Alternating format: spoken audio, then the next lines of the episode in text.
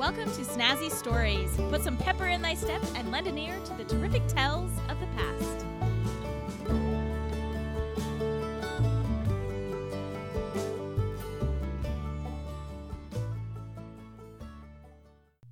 Hey, welcome to Snazzy Stories. If you would like to keep the storytelling alive, please go to patreon.com slash snazzy stories and donate to my storytelling adventure. Also, subscribe to Snazzy Stories on iTunes and Spotify and many other podcast apps, or go to snazzystories.com. Today's story is about the history of Halloween. Halloween originates from the ancient Celtic traditions of Samhain. These traditions come from the Celtic people who lived 2,000 years ago, mostly in Ireland, the United Kingdom, and parts of northern France. The Celtic people celebrated their new year on November 1st. Samhain is the festival of the dead. It is celebrated or remembered to honor those of our family and friends who have passed away. Within this tradition, it is believed that on Samhain, the veil that separates the living and the dead is at its thinnest time. Ancient Celts believed that Samhain was one of the most magical days of the year and the most terrifying at the same time. They believed that the past, present, and future were one on this day. The living and the dead would walk together. Because the season of ghosts was during winter, it is believed that Samhain was the night of their release from the underworld. Many believed that in order to keep evil spirits away, they needed to build bonfires to keep the evil spirits at a distance, or they would carry lit torches around the boundaries of their homes or farms. This was done to protect families from evil spirits throughout the season of ghosts. Some Irish and Scottish Celts believed that to appease the dead, they needed to have what was called a dumb supper. This occurred on Samhain Eve and was served in absolute silence. Thus the name Dumb Supper, which is an archaic term and definitely not a politically correct term for people who could not speak. Thus the name Dumb Supper. People would eat in silence. One place was set at the head of the table, and it was for the ancestors of those sitting at the table. Since the veil was thin during Samhain, communication with the dead was thought possible.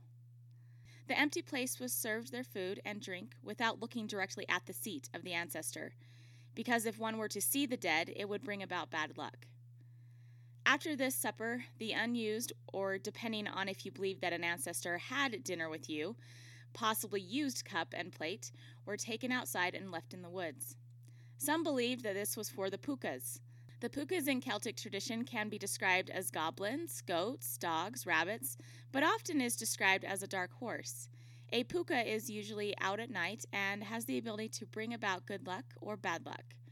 But the puka is definitely known for its mischief. The witches' Sabbath was also considered to be on the night of Samhain. In Scotland, the witches were said to gather at night to prophesy, celebrate, and cast their spells. They could also be seen riding through the air on their ravens, black cats, broomsticks, or horses on their Samhain Sabbath. Samhain was a magical night that included many creatures. Another creature that was considered out on this night was fairies. On this night, it is said that the fairies migrated, and if you had family members that had been captured by the fairies during that year, this was the one night you could rescue them. To win them back, you must snatch the fairies as they went by on their migration. Samhain has an incredible amount of magical traditions. Druids, or Celtic priests, believed that they needed to protect themselves on this night from the evil spirits and demons because the veil is thin between the living and the dead. Thus, the bonfires that they built were encircled with the skulls of their ancestors because they would protect their tribe from the demons entering their world. Halloween has also become a night of disguise, which comes from the ancient custom of disguising oneself in costumes by wearing masks or blackening one's face in order to pass by the evil dead unnoticed and unharmed. Another interesting tradition was that the apple was viewed as a fruit from another world. Sometimes fortune tellers or those with the gift of second sight would use apples in fortune telling on Samhain. A young woman would peel an apple all in one paring and throw it over her shoulder on Samhain Eve. Then she would go look at the pill and see how it landed. How it landed was supposed to be the shape of the first initial of the man she would marry. Another tradition using an apple was to eat the apple in front of a mirror while combing your hair, and then your true love's image will appear in the mirror. The more common tradition of bobbing for apples in America actually comes from a tradition to bring good fortune. We all probably know how the game is played. As the tradition goes, in dunking for apples, the dunkers try to grab as many apples with their teeth as they can. And the winner in this tradition will receive good fortune for the following year.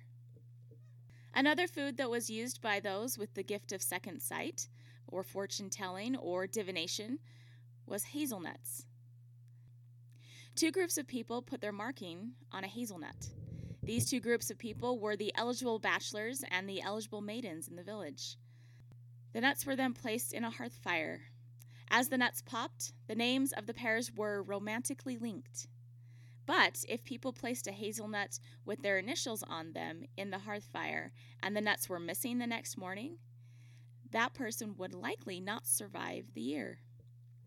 The magic of Samhain went through a transition when Pope Gregory III Christianized the pagan traditions by declaring November 1st as All Saints' Day, a day to honor all saints, and the day before became known as All Hallows' Eve, which eventually evolved into Halloween.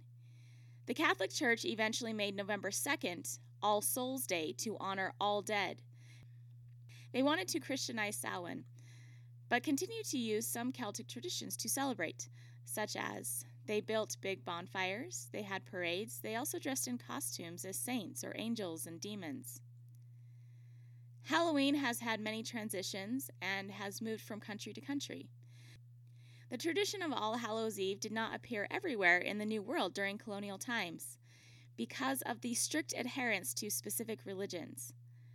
But in many southern colonies and Maryland, All Hallows Eve or harvest celebrations were much more common. While attending these celebrations, neighbors would share stories of the dead, sing and dance, and tell each other's fortunes. Sometimes ghost stories were told and pranks occurred. By the mid 19th century, fall festivals were more common, but what we know as Halloween was not celebrated everywhere in America. However, once Irish and Scottish immigrants began moving into the United States, especially because of the potato famine in Ireland, these new groups of people helped popularize Halloween, and it came to be celebrated all throughout the United States. Americans began to learn from the Irish and Scottish and their Celtic heritage, and were borrowing traditions for their Halloween celebrations. Americans began to wear costumes and go from house to house asking for food or money. Now it is trick or treating for candy. Young women believed that on Halloween night, they could use an apple paring to divine who their future husband would be, or by eating an apple in front of the mirror while combing their hair. By the turn of the century in the United States, Halloween parties became a focus for celebrating the holiday. By the late 1800s, many believed Halloween should be more about communities getting together instead of ghosts, pranks, or what some deemed as witchcraft, or even remembering the dead. Community leaders felt that Halloween should not be frightening. Therefore, they encouraged the people in their communities to focus on games, costumes, and foods of the season. Most of Halloween's Celtic traditions and Christian overtones were lost by the beginning of the 20th century. This holiday has had numerous faces and names throughout history, beginning with Samhain to All Saints' Day, to All Souls' Day, All Hallows' Eve, to Halloween. Some modern pagans still have a dumb supper on Samhain, and it is a time for them to remember those who have passed away. Family and friends are invited to this supper, and each person will bring their own dinner to eat that reminds them of the person they lost. They eat in silence and remember those they have lost, and they set one place at the table for the one that is not with them. I find this to be a lovely tradition and am so happy that this still exists today. In whatever way you celebrate this holiday, I hope you will take a few minutes to remember those you have lost and dearly miss. And recognize that the veil between the living and the dead might not be that far apart. I hope the magic of Samhain is not lost for you. Thank you for listening to Snazzy Stories. Come back again where everyone has a story.